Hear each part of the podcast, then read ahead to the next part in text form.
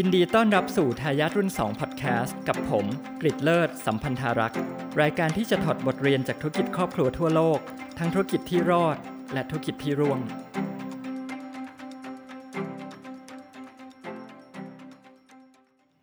สวัสดีครับ เวลาเราพูดถึงธุรกิจครอบครัว เรามักจะพูดถึงการส่งต่อ มรดกธุรกิจจากรุ่นหนึ่งไปสู่ทายาทรุ่นถัดๆไปนะครับแต่ใน episode นี้ เราจะมาคุยกันถึงตัวอย่างของธุรกิจที่ลูกๆของผู้ก่อตั้งเนี่ยไม่ได้เป็นทายาทกองมรดกธุรกิจของครอบครัว แต่กลับกลายเป็นผู้สืบทอดความทุ่มเทของพ่อแม่ในเรื่องของการต่อสู้เพื่อสิ่งแวดล้อม ในขณะที่ทายาทที่ได้รับมรดกที่เป็นทรัพย์สินเนี่ยคือโลกใบนี้ครับโลกของเราอีกในหนึ่งก็คือ คนที่อยู่อาศัยบนโลกใบนี้นี่แหละ ทั้งในปัจจุบันแล้วก็ในอนาคตนะครับ ตัวอย่างที่เราจะมาคุยกันวันนี้เนี่ยเป็นธุรกิจครอบครัวของตระกูลชูนาร์ซึ่งเป็นผู้ก่อตั้งบริษัทพาทากเนีย ผู้ผลิตเสื้อผ้ากันหนาว แล้วก็เครื่องแต่งกายสำหรับ outdoor activity ต่างๆนะครับ ผู้ก่อตั้งธุรกิจของตระกูลชูนาร์เนี่ยชื่อว่าคุณอีวอนชูนาร์คุณอีวอนเนี่ยเกิดเมื่อปี 1938 นะครับ เขาเป็นคนชอบการปีนเขา แล้วก็โต้คลื่นคือ surfing นะครับเขาปีนเขาแล้วก็โต้คลื่นมาตั้งแต่เด็กๆ ในปี 1957 คุณอีวอนในวัย 19 ปีเนี่ยก็เริ่มมีหัวธุรกิจ เขาเริ่มทำหมุดนิรภัยสำหรับปีนเขาเอง แล้วก็ยังทำใส่ท้ายรถขับไปขายหาเงินด้วย จนในที่สุดก็ตั้งเป็นบริษัทขึ้นมานะครับ ชื่อบริษัท c h u n a t Equipment ซึ่งธุรกิจของเขาเนี่ยก็เติบโตประสบความสำเร็จ จนในปี 1970 เนี่ยแค่ 10 กว่าปีผ่านไปเนี่ยชูนัดอุปกรณ์เนี่ยก็ขึ้นแท่นเป็นผู้ผลิตอุปกรณ์ปีนเขาที่ใหญ่ที่สุดในสหรัฐอเมริกา แต่ว่านะครับในขณะเดียวกับที่ธุรกิจของคุณอีวอนเนี่ยเติบโตเนี่ยธุรกิจนั้นเนี่ยก็กลับกลายเป็นผู้ทำลายสิ่งแวดล้อมตัวสำคัญ เพราะว่าเจ้าหมุดนิรภัยที่เวลานักปีนเขาไปปีนแล้วต้องตอกเข้าไปบนหน้าผาเนี่ย ได้สร้างรอยแผลเป็นบนแผ่นหินนะครับครั้งแล้วครั้งเล่า ซึ่งมันก็เป็นจุดเริ่มต้นของการเริ่มสำนึกถึงผลกระทบต่อสิ่งแวดล้อมของคุณอีวอนในปี 1972 ชูนัดอุปกรณ์เนี่ยก็เลยเสนออุปกรณ์ทางเลือกที่ทำลายสิ่งแวดล้อมน้อยกว่านะครับก็คือเป็นอุปกรณ์ที่เรียกว่าอลูมิเนียมช็อคส์นะครับเขาบอกว่าเป็นมิตรมากกว่า แล้วก็โฆษณาอย่างนั้นในในโบรชัวร์ในอของเขาเนี่ยนะครับ ซึ่งในเวลาไม่กี่เดือนยอดขายของไอ้เจ้าอุปกรณ์ตัวเก่าเนี่ยมันก็หดลงในขณะที่ยอดขายอุปกรณ์ตัวใหม่ ก็พุ่งสูงขึ้น อย่างไรก็ตามนะครับสิกว่าปีถัดไปนะครับ ต่อจากนั้นนะครับชูนัดอุปกรณ์เนี่ยกับประสบปัญหาโดนฟ้องร้องในเรื่องผลิตภัณฑ์หลายหลายคดีเลยนะครับ ในที่สุดก็ประกาศล้มละลายไป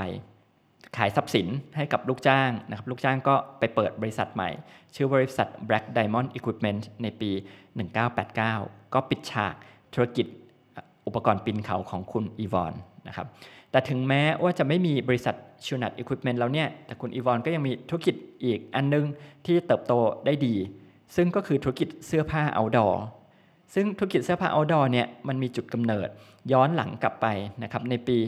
1970 ที่คุณอีวอนเนี่ย ไปปีนเขาที่สกอตแลนด์ แล้วเขาก็เอาเสื้อรักบี้ที่มันมีปกเนี่ยไปใส่ปีนเขา เจ้าปกเสื้อของเสื้อรักบี้เนี่ยทำจากวัสดุที่ทนทานเนี่ยมันช่วยป้องกันเชือกปีนเขาไม่ให้มาบาดผิวหนังที่ของเขา เพื่อนๆที่ไปปีนเขาด้วยกันก็เลยถามว่าไปเอาเสื้อนี้มาจากไหน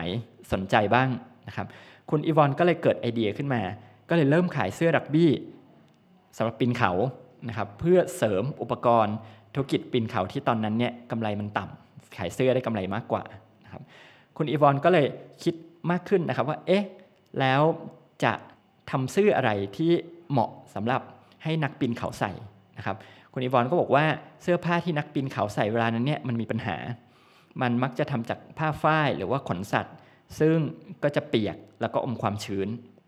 บริษัทก็เลยคิดว่าวัสดุเนี่ยน่าจะต้องเปลี่ยนละ และเขาคิดว่าวัสดุ ที่น่าจะเหมาะสมในการมาทำเสื้อผ้าให้นักปีนเขาเนี่ยน่าจะเป็นวัสดุสังเคราะห์ ที่ชาวประมงในเขตมหาสมุทรแอตแลนติกเหนือเนี่ยใช้ทำเสื้อผ้า เพราะว่าวัสดุนี้เนี่ยมันอุ่นมันกันน้ำแล้วมันก็แห้งไวก็ทำให้นักปีนเขาไม่ต้องใส่เสื้อผ้าหลายชั้นด้วย จนในที่สุดคุณอีวอนก็ตั้งบริษัทชื่อพาทากเนียขึ้นมานะครับสำนักงานเนี่ยอยู่ที่เมืองเวนทูราซึ่งเป็นเมืองชายทะเลในแคลิฟอร์เนีย บริษัทนี้ตั้งขึ้นมาในปี 1973 พาทากเนียเป็นบริษัทที่ให้ความสำคัญมาก ๆ ในเรื่องสิ่งแวดล้อมนะครับตั้งแต่เริ่มต้นเลย เรียกได้ว่าเป็นผู้มาก่อนการทีเดียวนะครับ ในประเด็นความสนใจในเรื่องของงานอนุรักษ์สิ่งแวดล้อมนะครับ เพราะว่าเริ่มทำงานด้านนี้แล้วก็ทำต่อเนื่องกันมา ตั้งแต่ตั้งบริษัทก็คือในทศวรรษ 1970 แล้ว หมุดหมายที่สำคัญของบริษัทในเรื่องของสิ่งแวดล้อมก็คือในปี 1986 นะครับที่พาทากเนียเนี่ยให้คำมั่นสัญญาว่าจะบริจาคเงิน 10%ของกำไรของบริษัท เพื่องานสาธารณประโยชน์ทางด้านสิ่งแวดล้อม และต่อมาเนี่ยเขาก็ปรับเปลี่ยนนโยบายให้มันยิ่งเข้มข้นขึ้นไปอีกนะครับ โดยเปลี่ยนเป็นว่าสัญญาว่าจะบริจาคเงิน 1%ของยอดขาย ไม่ว่าบริษัทจะทำกำไรหรือไม่ก็ตามครับซึ่งไอเดียนี้เนี่ยสุดท้ายแล้วก็พัฒนานะครับกลายมาเป็นโครงการ 1% for the planet ในปี 2002 นะครับที่คุณอีวอนเนี่ยร่วมมือกับเพื่อนๆ นักธุรกิจรายอื่นนะครับธุรกิจอื่นก็คอมมิตเหมือนกันว่าจะจ่าย 1%ของยอดขายเพื่องานสิ่งแวดล้อมนะครับในขณะเดียวกันในบริษัทเองเนี่ยก็มีการปรับเปลี่ยนกระบวนการทำงานนะครับเพื่ออนุรักษ์สิ่งแวดล้อม มีการใช้กระดาษรีไซเคิลมาตั้งแต่ปีทศวรรษ 1980 นะครับ เรียกว่า 40 กว่าปีมาแล้ว ที่เขาใช้กระดาษรีไซเคิล มีการใช้รีไซเคิลโพลีเอสเตอร์จากขวดน้ำเนี่ยมาใช้เป็นวัสดุในการตัดเย็บเสื้อผ้าด้วยนะครับ เพราะฉะนั้นเขาเป็นผู้นำจริงๆนะครับ ในปี 1994 พาตาโกเนียเนี่ยประกาศว่าจะใช้ผ้าฝ้ายออร์แกนิก 100%ให้ได้ภายในปี 1996 ก็คือให้เวลาตัวเองแค่ 2 ปี ในการปรับเปลี่ยนนะครับ ซึ่งเขาก็ทำได้สำเร็จ หรือไม่นานมานี้เองนะครับในปี 2017พาทากเนียเนี่ยออกแคมเปญนะครับออกโครงการมาให้ลูกค้าสามารถเอาเสื้อผ้าที่ใช้แล้วเนี่ยแต่ยังอยู่ในสภาพดีมาแลกเปลี่ยนเป็น store credit ได้ แล้วก็ store credit เนี้ยไปซื้อสินค้าใหม่ได้ด้วยนะครับ ส่วนพาราโกเนียก็เอาเสื้อผ้าสินค้าเก่าๆที่ลูกค้ามาขายคืนเนี่ย ทำความสะอาด แล้วก็ไปขายในเว็บไซต์อีกเว็บไซต์หนึ่งที่ชื่อว่า w a r n w e a r ก็คือเสื้อผ้าใช้แล้ว และในที่สุดนะครับในปี 2018 เนี่ยคุณอีวอนเนี่ยก็ได้เปลี่ยน Mission Statement ของบริษัทพาทากเนียเนี่ยเปลี่ยนเป็นว่า statement เขาก็บอกว่า we are in business to save our home planet ก็คือพันธกิจของบริษัทพาทากเนียเนี่ยก็คือการปกป้องโลกใบนี้ คือเขาชัดมากว่าเขาให้ความสำคัญกับการอนุรักษ์สิ่งแวดล้อม นะครับ ซึ่งนอกเหนือจากคุณอีวอนแล้วเนี่ยเบื้องหลังความสำเร็จของพาทากเนียในด้านทั้งธุรกิจ แล้วก็ในด้านสังคมเนี่ยก็คือคุณมารินดาชูนาภรรยาของคุณอีวอนนะครับคุณมารินดาเนี่ยเป็นคนที่ไม่ชอบออกหน้า ไม่ชอบออกสื่อ แต่ทุกคนในเมืองทุกคนในบริษัทรู้ดีว่าเธอมีบทบาทไม่น้อยกว่าสามีเลยทีเดียวนะครับคุณอีวอนกับคุณมารินดาเนี่ยเขาพบกันครั้งแรก ที่โยเซมิตินะครับก็คืออุทยานแห่งชาติ National Park เนี่ยในแคลิฟอร์เนียนะครับตอนนั้นคุณมารินดาเนี่ยเป็นนักเรียนศิลปะคหกรรมนะครับไปรับจ้างเป็นคนทำงานที่ Yosemite Lodge แล้วก็ไปเจอคุณอีวอนนะครับทั้งคู่ก็คบกันแต่งงานกันในปี 1971 หลังจากที่คุณมารินดาเรียนจบ คุณเบรินด้าเนี่ยมีบทบาทในธุรกิจตั้งแต่เริ่มแรกเลยในธุรกิจพาทากเนียนะครับเมื่อตอนตั้งพาทากเนียแล้วคุณอีวอนพยายามจะหาวัสดุมาตัดเย็บเสื้อผ้าเนี่ยคุณบรินด้าเนี่ยแหละเป็นคนที่ขับรถไปลอสแองเจลิสนะครับไป LA ไปหาไอ้วัสดุตัวเนี้ยเพื่อมาลองตัดเย็บเสื้อผ้าเป็นต้นแบบให้พาทากเนียก็เรียกว่ามีส่วนร่วมตั้งแต่เดย์วันเลยทีเดียว ทางด้านสังคมด้วยนะครับคุณมารินด้าเนี่ยเป็นผู้เริ่มตั้งศูนย์เลี้ยงเด็ก ในบริษัทพาทากเนียนะครับในปี 1983 จุดประสงค์เขาก็คือบอกว่าเพื่อให้มีที่ให้ลูกๆของพนักงานเล่น และการที่ลูกๆพนักงานเนี่ยมีที่ในบริษัทเนี่ยมันก็ทำให้พนักงานสามารถไปทานข้าวเที่ยงกับลูกๆได้อีกด้วยนะครับศูนย์นี้ตอนหลังก็พัฒนากลายมาเป็น The Great Pacific Development Center ในปี 1985 นะครับ แล้วโครงการทั้งหมดนะครับในด้านนี้เนี่ยก็ทำให้พาทากเนียเนี่ยขึ้นชื่อว่าเป็นบริษัท ที่ให้สวัสดิการพนักงานดีที่สุดอันดับต้นๆของโลกนะครับ แต่ถึงแม้ว่าคุณมารินดาเนี่ยจะชอบทำตัวเงียบๆไม่ออกสื่อ แต่ทุกคนในบริษัทพาทากเนียก็รู้ว่าคุณมารินดาเนี่ยแหละ เป็นคนที่อยู่เบื้องหลังการบริหารธุรกิจ คุณมารินดาส่งอีเมล ถึงพนักงานเนี่ยก็จะเขียนแบบละเอียดยิบนะครับแสดงว่าเธอรู้จริง รู้ลึกแล้วก็สั่งงานจริงด้วยนะครับพนักงานบริษัทจะเรียกอีเมลจากคุณมารินดาว่ามารินดาแกรมส์ นี้นอกเหนือจากการบริจาคเงินของบริษัทพาทากเนีย ที่บริจาคผ่านบริษัทเนี่ยคุณอีวอนกับคุณมารินดาเนี่ยก็ยังบริจาคเงินเดือนของตัวเองเนี่ยอีกครึ่งหนึ่งให้กับการกุศลด้วย คือทั่ว ๆ ไปแล้วเนี่ยถ้าไปดูการใช้ชีวิตเนี่ยของสามีภรรยาคู่นี้เนี่ยเขาสมถะนะครับคุณอีวอนเนี่ยสมถะมากเวลาบินเดินทาง นั่งเครื่องบินก็บินเครื่องบินอีโคโนมีคลาสนะครับตัวอีโคโนมีคลาสแล้วคุณอีวอนเนี่ยเขาไม่เชื่อการลงทุนในตลาดหุ้นเเขาเคยมีกองเเงินลงทุนที่สำหรับการเกษียณนะครับ ที่เรียกว่า 401k ในสหรัฐอเมริกาเนี่ยลงทุนในในหลักทรัพย์ในหุ้นต่างๆ แต่คุณอีวอนก็ถอนเงินออกมา แล้วก็เอาเงินเนี่ยไปลงทุนปลูกป่าแทนในแถบ Pacific Northwest นะครับก็คือแถบเหนือเหนือของของอเมริกานะครับเขาบอกว่าเป็นการปลูกป่าเนี่ยเพื่ออนุรักษ์แหล่งน้ำของปลาแซลมอนกับปลาสติลเฮดครับแทนที่จะไปลงทุนในหุ้นเขาไปลงทุนในป่า นะครับ ในปี 2013 คุณอีวอนเนี่ยก็ตั้ง Venture Capital เพื่อสนับสนุนสตาร์ทอัพที่ให้ความสำคัญกับสิ่งแวดล้อมและสังคมนะครับเพื่อให้ผู้ประกอบการธุรกิจเนี่ยคิดแล้วก็วางแผนสำหรับระยะยาว ไม่ได้มองแต่เรื่องของผลกำไรในระยะสั้น คุณอีวอนเนี่ยมีความเชื่ออย่างหนึ่งนะครับที่อาจจะแตกต่างจากนักธุรกิจหลาย ๆ คนในปัจจุบัน คุณอีวอนเขาบอกว่าเขาไม่เชื่อว่า corporationหรือบริษัทต่างๆเนี่ยจะทำอะไรได้มากในเรื่องการส่งเสริมความยั่งยืนครับเขาเห็นว่าสิ่งที่ทำกันอยู่เนี่ยมันเป็นแค่การฟอกเขียวหรือ green washing ก็คืออ้างว่าใส่ใจสิ่งแวดล้อม แต่สุดท้ายแล้วก็ไม่ได้ทำการเปลี่ยนแปลงอะไรที่เป็นชิ้นเป็นอันนะครับคุณอีวอนเขาเห็นว่าธุรกิจต่างๆเนี่ยสนใจในเรื่องของการเติบโต เพราะฉะนั้นมันจึงเป็นไปไม่ได้ที่บริษัทมหาชนก็คือ Public Company ทั้งหลายเนี่ย จะสามารถเป็นธุรกิจที่มีความรับผิดชอบต่อสังคมได้จริง ๆ อันนี้ก็เป็นมุมมองเขาที่อาจจะแตกต่างจากนักธุรกิจหลาย ๆ คนนะครับ คุณอีวอนก็เลยบอกว่า เราต้องหาวิธีใหม่ เพื่อให้ธุรกิจเนี่ยสามารถจัดสรรเงินไปใช้ในการแก้ปัญหาสิ่งแวดล้อมได้มากขึ้น โดยไม่ทำลายคุณค่าของบริษัทเองด้วย เขาบอกว่าทางเลือกปัจจุบันเนี่ยมันมีอยู่หลายทางนะครับ อย่างเช่น ทางเลือกแรกเนี่ยเขาก็บอกว่าก็คือขายบริษัทซะ ได้เงินก้อนมา แล้วก็เงินก้อนเนี่ยไปบริจาค ให้งานด้านสิ่งแวดล้อมหรืออะไรก็ตามแต่นะครับ แต่เขาก็บอกว่าถ้าใช้วิธีนี้เนี่ยแน่นอนว่าได้เงินบริจาค แต่ว่าเราไม่สามารถมั่นใจได้ว่าเจ้าของรายใหม่ ที่ซื้อบริษัทไปเนี่ยจะยังคงรักษาคุณค่าของบริษัทนั้นไว้ได้ ทางเลือกนี้ก็ตกไป อีกทางเลือกหนึ่งนะครับเขาก็บอกว่าอ้าวถ้างั้นอาจจะเป็นการ ระดมทุนจากตลาดหลักทรัพย์ ก็คือไปขายหุ้นส่วนหนึ่งนะครับในตลาดหลักทรัพย์ก็คือ IPO ก็ได้เงินมานะครับ แต่เขาบอกว่าแนวคิดนี้เนี่ยยิ่งเป็นบ่อกเกิดแห่งความหายนะเพราะเขาเขาบอกว่าบริษัทในตลาดหลักทรัพย์เนี่ยก็จะต้องสนกำไรในระยะสั้นก็คือเรื่องของกำไรที่จะมาทำให้ราคาหุ้นมันสูงขึ้น มากกว่าต้นทุนที่อาจจะเกิดขึ้นในระยะยาวในด้านของสิ่งแวดล้อมนะครับ คุณอีวานก็เลยได้ข้อสรุปว่า ในเมื่อวิธีที่มันมีอยู่ในปัจจุบันเนี่ยมันไม่ใช่ทางเลือกที่ดี เราก็ต้องหาทางเลือกใหม่ขึ้นมาเอง สร้างทางเลือกใหม่ขึ้นมาเองนะครับคุณอีวอนบอกว่า แทนที่จะหากำไรจากธรรมชาติ เพื่อสร้างความมั่งคั่งให้กับนักลงทุนเนี่ยเขาจะใช้ความมั่งคั่งจากพาทากเนียคือธุรกิจของเขาเนี่ยไปในการคุ้มครองปกป้องสิ่งแวดล้อม ซึ่งแนวคิดนี้เนี่ยก็นำไปสู่ข่าวที่เขย่าวงการธุรกิจ แล้วก็วงการสิ่งแวดล้อมในปี 2022 นี้นะครับ เพราะคุณอีวอนเนี่ยประกาศว่า Earth is now our only shareholder ก็คือโลกใบนี้เป็นผู้ถือหุ้นแต่เพียงผู้เดียวของบริษัท และเมื่อเขามองว่าโลกคือผู้ถือหุ้น แต่เพียงผู้เดียวของบริษัทเนี่ยเขาก็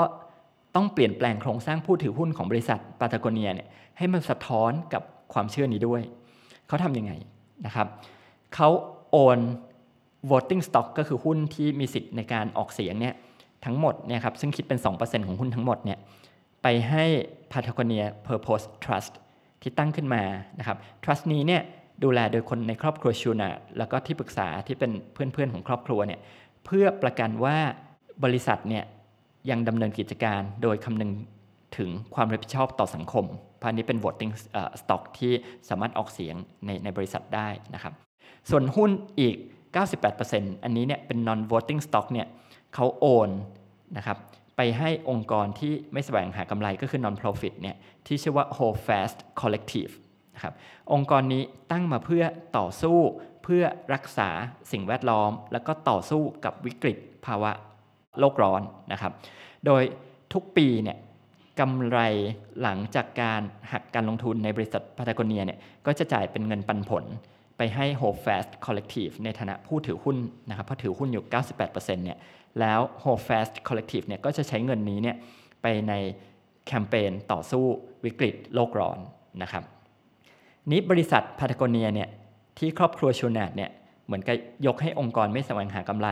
ปัจจุบันมีมูลค่าเท่าไหร่นะครับไม่เยอะครับแค่ 3,000 ล้านเหรียญสหรัฐแค่นั้นเองนะครับนี่ท่านผู้ฟังก็อาจจะมีคำถามขึ้นในใจว่าที่เขาทำอย่างเงี้ยคำถามแรก ตระกูลเขาได้สิทธิประโยชน์ทางภาษีอะไรหรือเปล่า บริจาคเงินอย่างนี้นะครับมีอะไรซ่อนเร้นหรือเปล่านะครับเขาถึงทำแบบนี้ ก็มีคนไปดูนะครับโครงสร้างแผนงานของเขาเนี่ยคำตอบก็คือบอกว่าสมาชิกครอบครัวเนี่ยไม่ได้อะไรนะครับจากการที่บริจาคนะครับหรือโอนหุ้นไปให้องค์กรการกุศลเนี่ยแถมครอบครัวเนี่ยยังต้องเสียภาษีในการบริจาคเงินเข้า trust อีก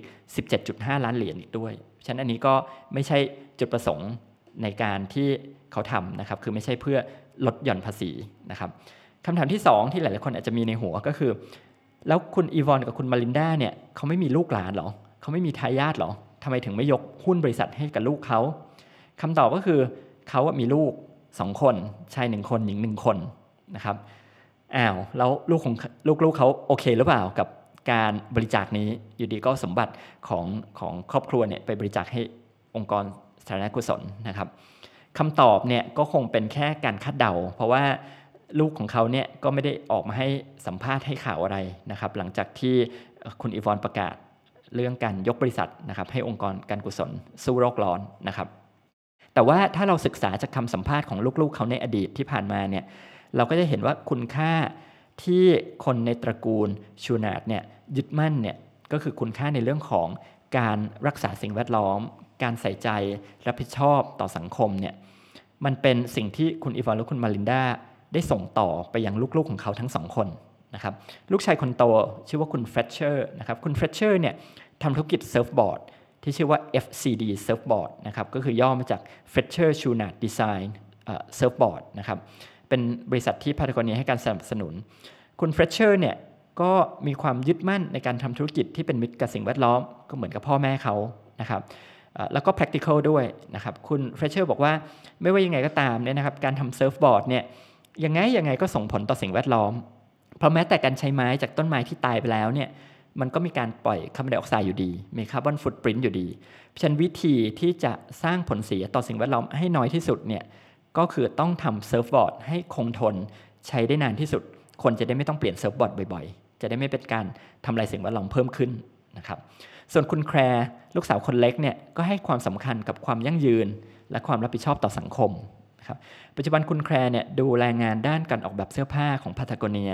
แล้วการออกแบบของเขาเนี่ยก็ยึดหลักของการผลิตที่รับผิดชอบต่อสังคม ก็คือ responsible manufacturing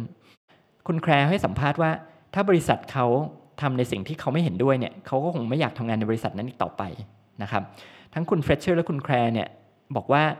เขาเนี่ยไม่ได้เป็นแค่เจ้าของบริษัท หรือกรรมการบริษัท แต่เขาว่าเป็นลูกจ้างกินเงินเดือนปกติด้วย เขาไม่ได้ถูกเลี้ยงดูมาให้สนใจเรื่องเงิน ในทางกลับกันเขากลับรู้สึกอายที่เป็นคนรวยนะครับเรียกได้ว่าลูกๆทั้งสองคนของคุณอีวอนกับคุณมารินดาเนี่ยเป็นลูกไม้หล่นใต้ต้นเลยนะครับเพราะฉะนั้นถ้าเกิดมองการคิดแนวคิดของทั้งคุณเฟรชเชอร์แล้วก็คุณแคร์เนี่ยมันก็น่าจะ